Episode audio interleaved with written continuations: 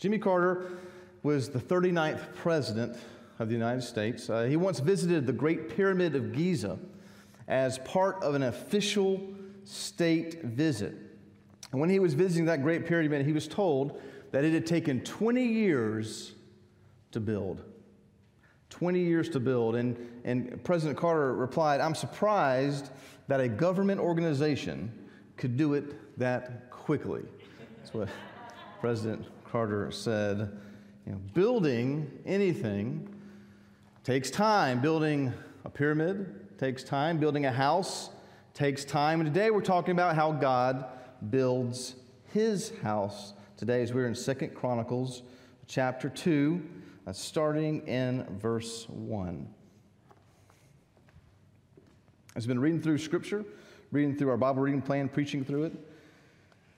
Verse 1 says that now Solomon purposed uh, to build a temple for the name of the Lord and a royal palace for himself. And Solomon assigned 70,000 men to bear burdens and 80,000 to quarry in the hill country and 3,600 to oversee them. And Solomon sent word to Hiram, the king of Tyre, as you dealt with David, my father, and sent him cedar to build himself a house to dwell in, so deal with me. Behold, I am about to build a house for the name of the Lord my God, and dedicate it to him for the burning of incense of sweet spices before him, and for the regular arrangement of the showbread, and for burnt offerings, morning and evening, on the Sabbaths and the new moons, and the appointed feasts of the Lord our God, as ordained forever for Israel. The house that I am to build will be great, for our God is greater than all gods. Verse 6. But who is able to build him a house, since heaven, even highest heaven, cannot contain him? Who am I to build a house for him, except as a place to make offerings before him? So now send me a man skilled to work in gold, silver, bronze, and iron, and in purple, crimson, and blue fabrics, trained also in engraving, to be with the skilled workers who are with me in Judah and Jerusalem, whom David, my father, provided. Send me also cedar, cypress, and algum timber from Lebanon, for I know that your servants know how to cut timber in Lebanon. And my servants will be with your servants to prepare timber for me in abundance, for the house I am to build will be great and wonderful. I will give for your servants the woodsmen who cut timber 20,000 cors of crushed wheat, 20,000 cors of barley 20,000 baths of wine and 20,000 baths of oil. Then Hiram, the king of Tyre, answered in a letter that he sent to Solomon Because the Lord loves his people, he has made you king over them. Hiram also said, Blessed be the Lord of God of Israel, who made heaven and earth, who has given King David a wise son, who has discretion and understanding, who will build a temple for, for the Lord and a royal palace for himself. Father in heaven, we, we thank you for your word today as we see what you're going to teach us today in, in your word about how you arrange the details of building your house in Israel, Lord. Today, help us see what, what we can see, Lord. What can we get out of uh, this passage today, Lord, as you speak to us, Lord, in spirit and in truth today, Lord. Uh, we, we do pray, I pray, Lord, that uh, your, your word uh, goes through me today, that you speak through me, that uh, my spirit, Lord, uh, that your spirit works through me, and that these people hear it. In Jesus' name, amen. Today we're talking about the presentation of the building of the temple of God. Now, because of Jesus, there's no longer the need for a temple to be, to be and to exist where we make our sacrifices for sin because Jesus was our ultimate sacrifice. So God will not be building himself a new temple, but God does build his church, which is what we're talking about today. The church is the spiritual house of God. And we can see some similarities between the two, which is what we're looking at today. So we see today three elements in this passage of how God builds his house. Number one, God builds his house with his plans. God builds his house with his plans. Verse 1 says, Now Solomon purposed to build a temple for the name of the Lord, a royal palace for himself, and he assigned 70,000 men, and then talks about the other 80,000 and all these things, gives all these details. And then verse 3 says that he sent word to this king in Tyre, and he says, You've dealt with my father, and you built him a house, but I'm going to ask you to build God a house. It's going to be a bigger project than you had before. And he says, verse 5 The house that I am going to build will be great, for God is greater than all gods. You may remember that if you've been following along, that Solomon's father, David, initially had the idea to build this house for God, this temple for God, but God, uh, God would not let him because David was a warrior king. He was a man who shed a lot of blood in expanding the kingdom. He was not a ruling king. And so, after David had died, God's plan was for Solomon to build the house that David had this vision for. And so he went about accomplishing this vision that had started with his father, that had been passed down to his son. So Solomon goes out and he goes back to the same builders his father used, and he found the workers, and he prepared to build the house of God. Now, as God builds his house today, his church today, I'm not talking about the sanctuary, I'm talking about the people of God, the house of God. As God builds his church today, he also does it with his plans his plans. He's, he's chosen to build his church in a very specific way. And, and the first step in building God's house, the first step in building his church, in any church, is for people to hear the gospel. The gospel, the message of Jesus Christ who came to this earth to die for our sins, who took God's wrath on the cross, whoever places their faith in him, who turns from their sins, has eternal life. That is the gospel. That is the foundation of the house of God. You don't have a church without the gospel being the foundation. Look at Romans 10, verse 14. How then will they call on him in whom they have not believed? And how are they to believe in him of whom they have never heard? And how are they to hear without someone preaching? And how are they to, he- to preach unless they're sent. As it's written, how beautiful are the feet of those who preach the good news. But they have not all obeyed the gospel, for Isaiah says, Lord, who has believed what he has heard from us? So faith comes from hearing, and hearing through the word of Christ. The only way for someone to be saved is through the hearing of the word of God, through the gospel. You have to hear it. This is why we send missionaries throughout everywhere in the world to people who've never heard because they have to hear. They have to hear it. And if someone's not telling them, preaching, they're not going to hear. And even if they do hear, they may not turn to them, but they have to hear it. The very foundation building that God, God uses for building his house is the gospel to be preached. That's why no matter what we ever do as a church, whatever ministries we have, we do, we can never forget and never uh, uh remind ourselves always the foundation of the church, and that is the gospel. There are a lot of groups of people in the world, in America, masquerading as churches because there's no gospel foundation. They've either abandoned it or they never had it. It's sad to say, but that is the case. You know, we had another successful vacation Bible school this week.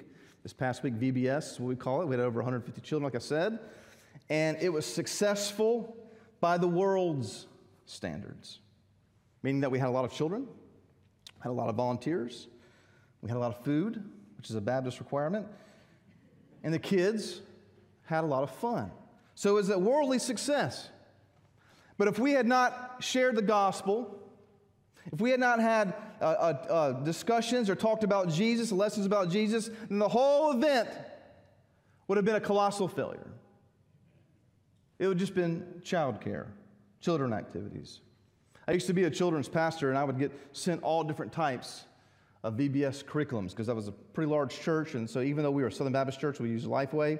And when I got there, they were using something else. that didn't even talk about Jesus, didn't talk about anything. Uh, there's just morals, that had nothing to do with the gospel. And so I took us back into using Southern Baptist stuff because it was solid. But one year, I don't know what it, can't remember what year it was. One year, the VBS for Lifeway came through, and I went through and looked through it, and it was really weak on the Jesus part.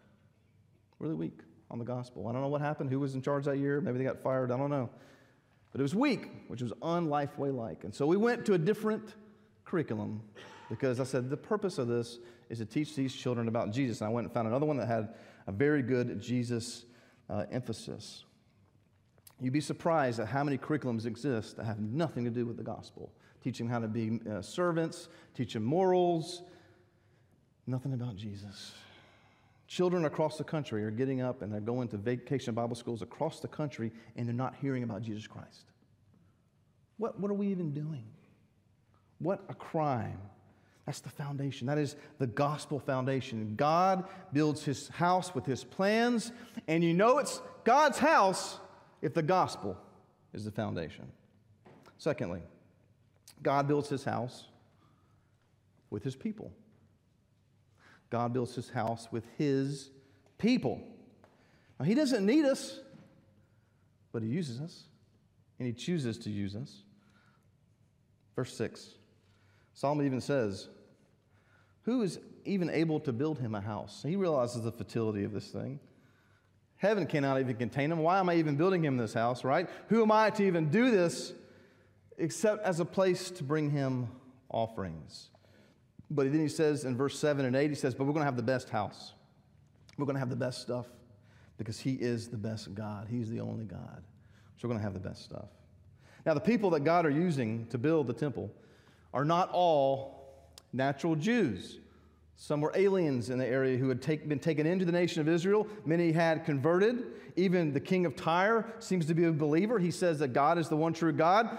And, and just like God used Gentiles, non Jewish people, to build Solomon's temple there, his house, God uses Gentiles, me and you, non Jewish people, to build his church. That's what he's doing. We're God's workers, we're God's servants. If we were to take the gospel to the world, we have to build his church. That is what we're called to do. Now, we know the world, especially the country we live in now, and depending on what state you live in, is not what they used to be. If you have any age on you, if you've lived 40 years or more, you know what I'm talking about. Right? Maybe even 30 years or more. And if we complain about how, if we just complain about how the world is less Christian than it used to be, you know whose fault it is? Not the non Christians. It's us. It's our fault. They have to hear. Someone's got to tell them where is the gospel influence? It's, it's our own fault. We can point our fingers at someone, but I was always told by, when I was a kid if you point your finger at someone, there's three fingers pointing right back at you. You ever seen that? See what I'm talking about? Right? I don't know what the thumb's uh, pointing out, but the other three are pointing at you. We need to be planting more churches. We need to be reaching more people, all churches, not just us. We're, we're, called to reach our community, our nation, our world. How are we doing? How, how is Moncks Corner, South Carolina, doing right now? How's Berkeley County doing? If it's not where we wanted to be, we have to take it on our responsibility. No one else, no other organization beside the church is going to preach the gospel to people. You better believe it. It's the church's job to do that. It's God's people's job to do that. Now, the good news is God hasn't fired us. Amen? He hasn't said, no more Gentiles, we're going to use somebody else. He's using us. Right? He hasn't enlisted new workers in replace of us. Some years ago, some some cultural thinkers developed a system. They not really developed it, they just kind of showed what was going on. That there's a system of influence in the world that they called these seven mountains. It's a metaphor, so to speak, okay? And, these metaphors, uh, these mountains are these institutions by which the world's influenced. Just as water runs down the mountains and waters everything, these mountains, the ideas that come through these mountains filter down into the culture and they influence people, and there's seven of them. There's the mountains of the institution of the family. The family unit and what we do as families influence the culture. You may not think they do, but they do. The institution of religion. Religion uh, uh, influences the culture. The, the mountain of education. Education influences the culture. Fourth, uh, the mountain of the media. The media influences the culture. Now we don't just have television and print and radio, we have social media influencing the culture, right? Fifth, the, the, the mountain of entertainment influences our culture. Sixth, the, the mountain of businesses. And finally, seventh, the mountain of government. Family, religion, education, media, entertainment, business, government. We are at all times influenced, for better or worse, by the confluence of these seven mountains.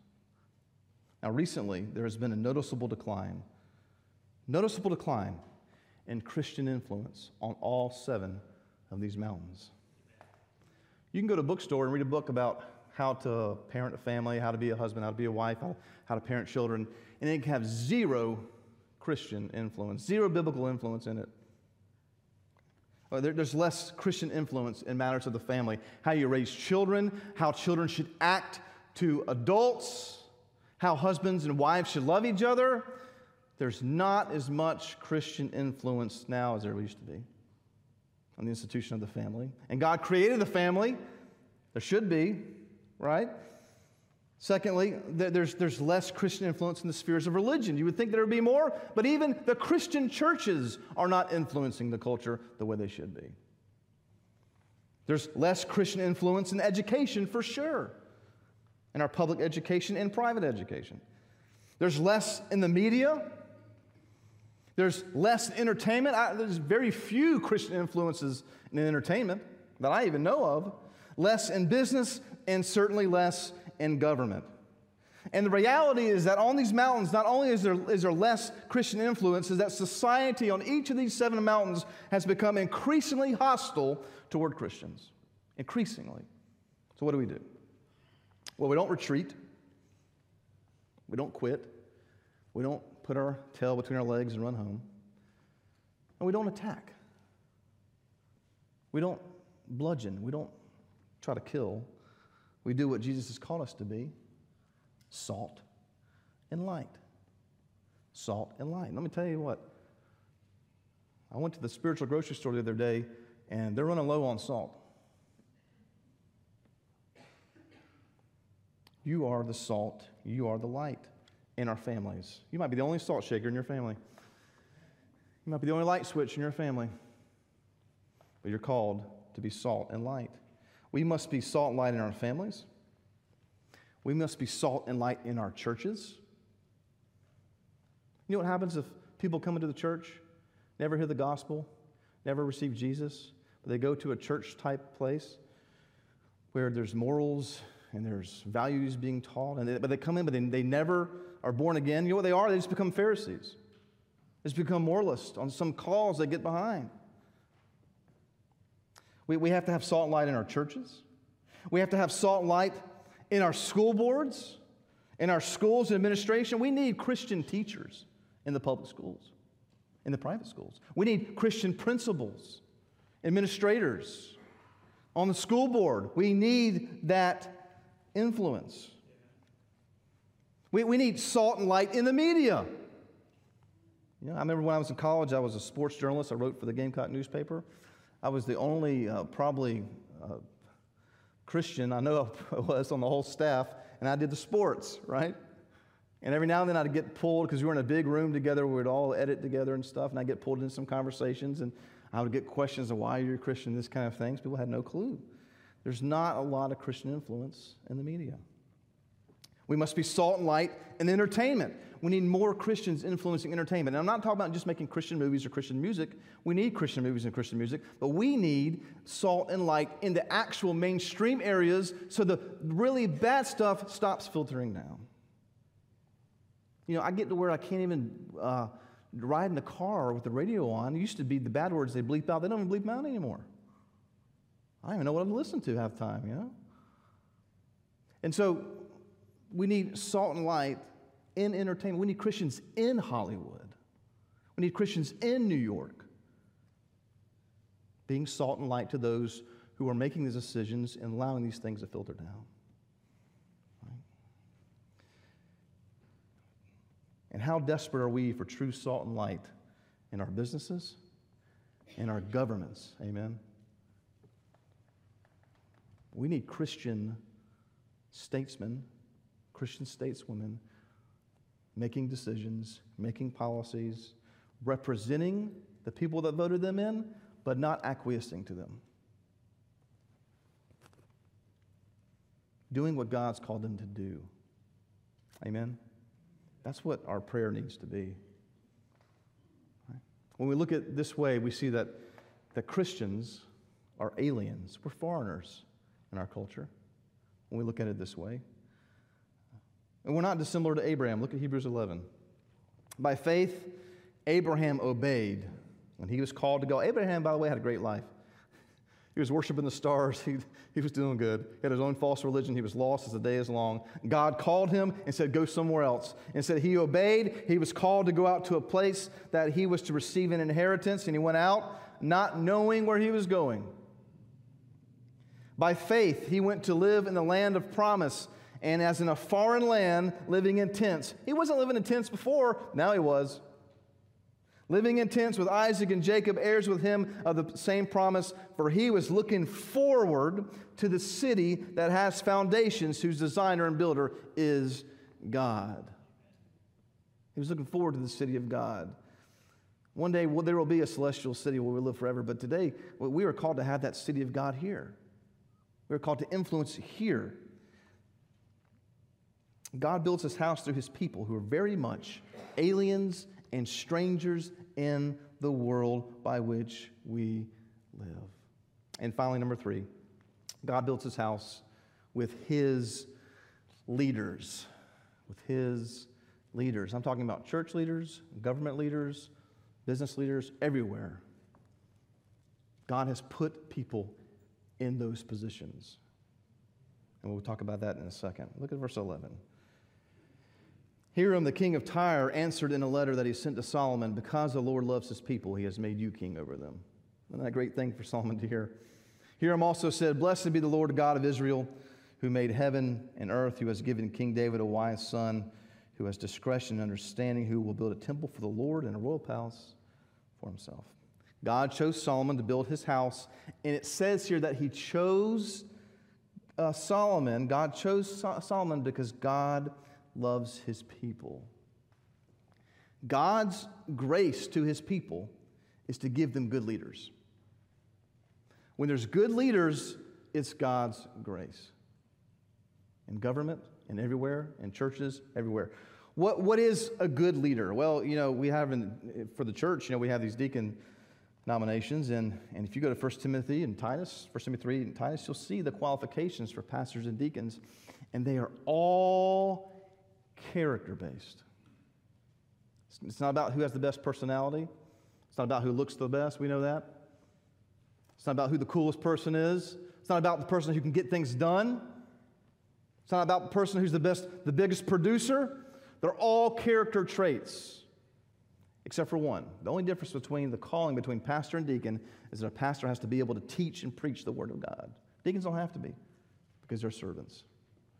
But the qualifications have nothing to do with ability and all have to do with character. Being made into the image of Christ, right? You want leaders, let me tell you something. You want leaders who remind you on some level of Jesus. We're not Jesus, we're not perfect, but if they scream not like Jesus, there's a problem. All right, look at 2 Samuel 23. The God of Israel has spoken.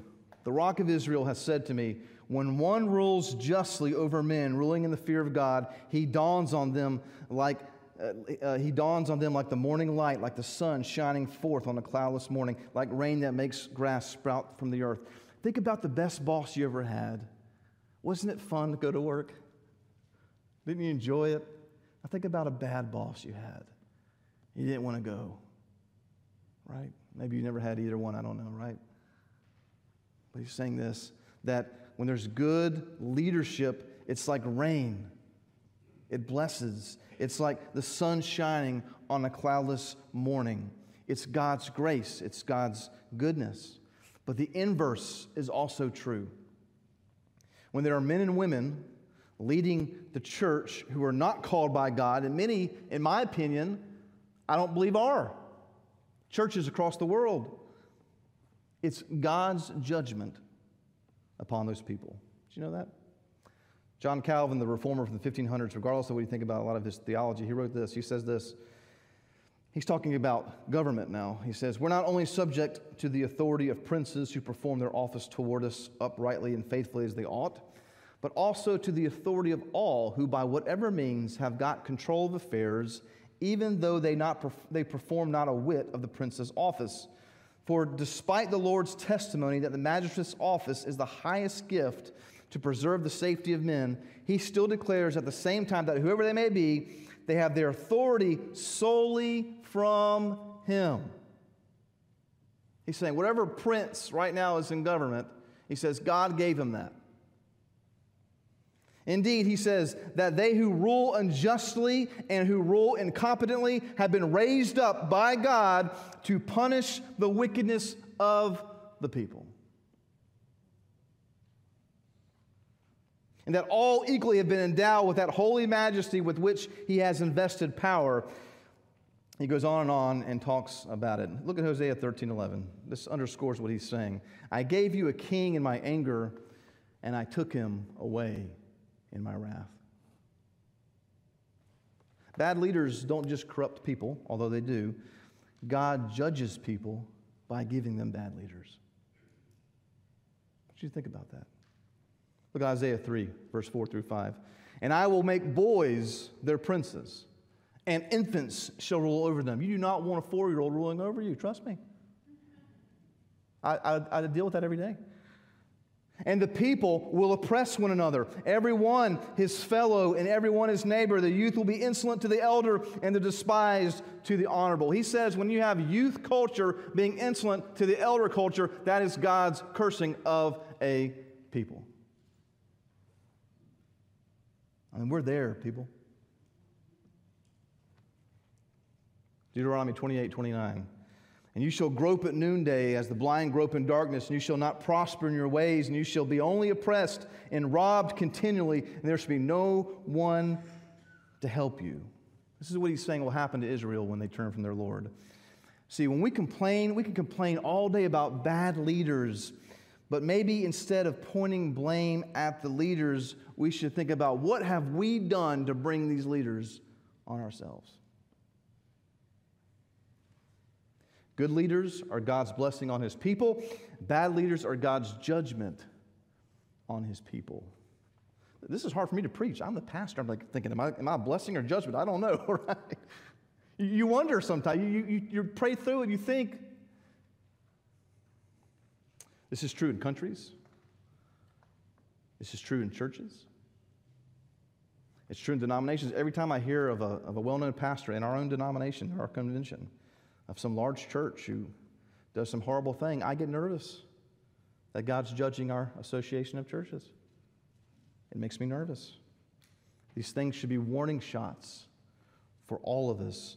And you need to be continually praying for all of the leaders in your life. Paul tells us this in Romans 13. Pray for, pray, you got to be praying. You need to be praying for the president. You need to be praying for the governor, the Supreme Court justices, your senators, your House representatives, state, nation. No matter if you like them or not, especially if you don't like them, you need to pray for them. Because they are making the decisions. And we don't know if they have any salt and light in their life. You need to pray that people will become salt and light into their lives. God says we don't get to blame the leaders, is what he says in his word. Tells the Israelites, when you get bad leaders, it's your fault. That's what he tells them. We pray for the leaders, and then we turn from the sin in our own lives. Now, when it comes to God's judgment, it's not to, this purpose is not to destroy. Its purpose is to produce repentance so that God's people may get in line. When I discipline my four year old, I'm not trying to destroy him. I'm trying to get him to get in line and act like a normal person. right? Function as a person in society. That's the goal. And I give him a lot of grace and probably too much. God's discipline is a sign that he has not given up on his people. Amen. He hasn't given up. So, in some way, when there's bad leaders, we like, hey, the Lord's still with us. Praise God. God builds his house with his leaders, the good ones and the bad ones. And which ones we have should tell us where we are. An elderly master carpenter was ready to retire. He had built a lot of houses in his life. He told his employer, his lead contractor, that he was going to leave the house building business and he was ready to live just a retired life with his wife and his grandkids and enjoy his extended family. He said he would miss getting paid, but he needed to retire. And the contractor was so sorry to see this great master carpenter retire. He said, Before you leave, can you just do me a personal favor for all the years that I've paid you? Uh, and could, could you just build one more house? One more house. So the carpenter said, Okay, I'll do it. So he starts building that house. He starts resenting the fact that he's doing this, and he starts getting lazy, and he starts getting tired, and he starts, his workmanship isn't as good as it used to be. He goes and buys cheap, inferior materials, and he just kind of coasts his way out and kind of haphazardly throws this house together. So his contractor comes by and looks at the finished product and inspects the house, and is done inspecting the house, turns to the carpenter, reaches into his pocket, pulls out a key and says, This is your house, my gift to you. Now, think about that for a second. The church is God's house. And who's building it? Me and you. Are we doing shoddy workmanship? Are we just getting tired? Are we just coasting out? Because let me tell you, not only is it God's house, we're the ones living in it. We're living in it. So, as we close today, know that God builds his house, he uses his plans, he uses his people. And that's people are us. And when we don't do what God's called us to do, we're really hurting ourselves. Be careful, we're not just going through the motions. God isn't finished with us, but every now and then He gives us warnings. And some days it's good, some days it's bad. And some leaders are good, some leaders are bad. And we need to take inspection in our own lives and see where we are. Heavenly Father, we thank you so much for who you are, Lord. Lord, you have given us, literally, your Bible says, the keys to the kingdom. And it's up to us as we build your house, Lord. And you, you give us the, it's your Holy Spirit, Lord, and you're working through us, and, and you give us the empowerment, but we have to be obedient. And are we getting the best materials? Are we being like Solomon and we're doing all we can to build your house because you deserve it and we're living in it? Are we like that carpenter that just want to go retire at the beach, just wants to rest, and mails it in the last little bit of his life? Lord, show us where we are. Lord, I pray that you will continue to rise up Christians, believers, in all spheres of our society to be salt and light. You've called each person in here with a specific calling. And Lord, each person in here can only reach the people you've called them to. Whether it's family, whether it's coworker, whoever they come into contact with, Lord. Or if there's one in here today that's never placed their faith in you, never turned to you from their sins, say, Lord, I want you to come into my life today. I, I, I, I want you to save me, that you would save them, they'd be, be born again, Lord. They'd be a new creation in you. Lord, we thank you for how you've blessed. Lord, I personally thank you for how you've blessed our church here at First Baptist. I thank you for the people that are in here today. As we leave here, let's never forget the, the, the solemn command that you've given us to go and make disciples. Lord, we love you. We ask these things in Jesus' name. Amen.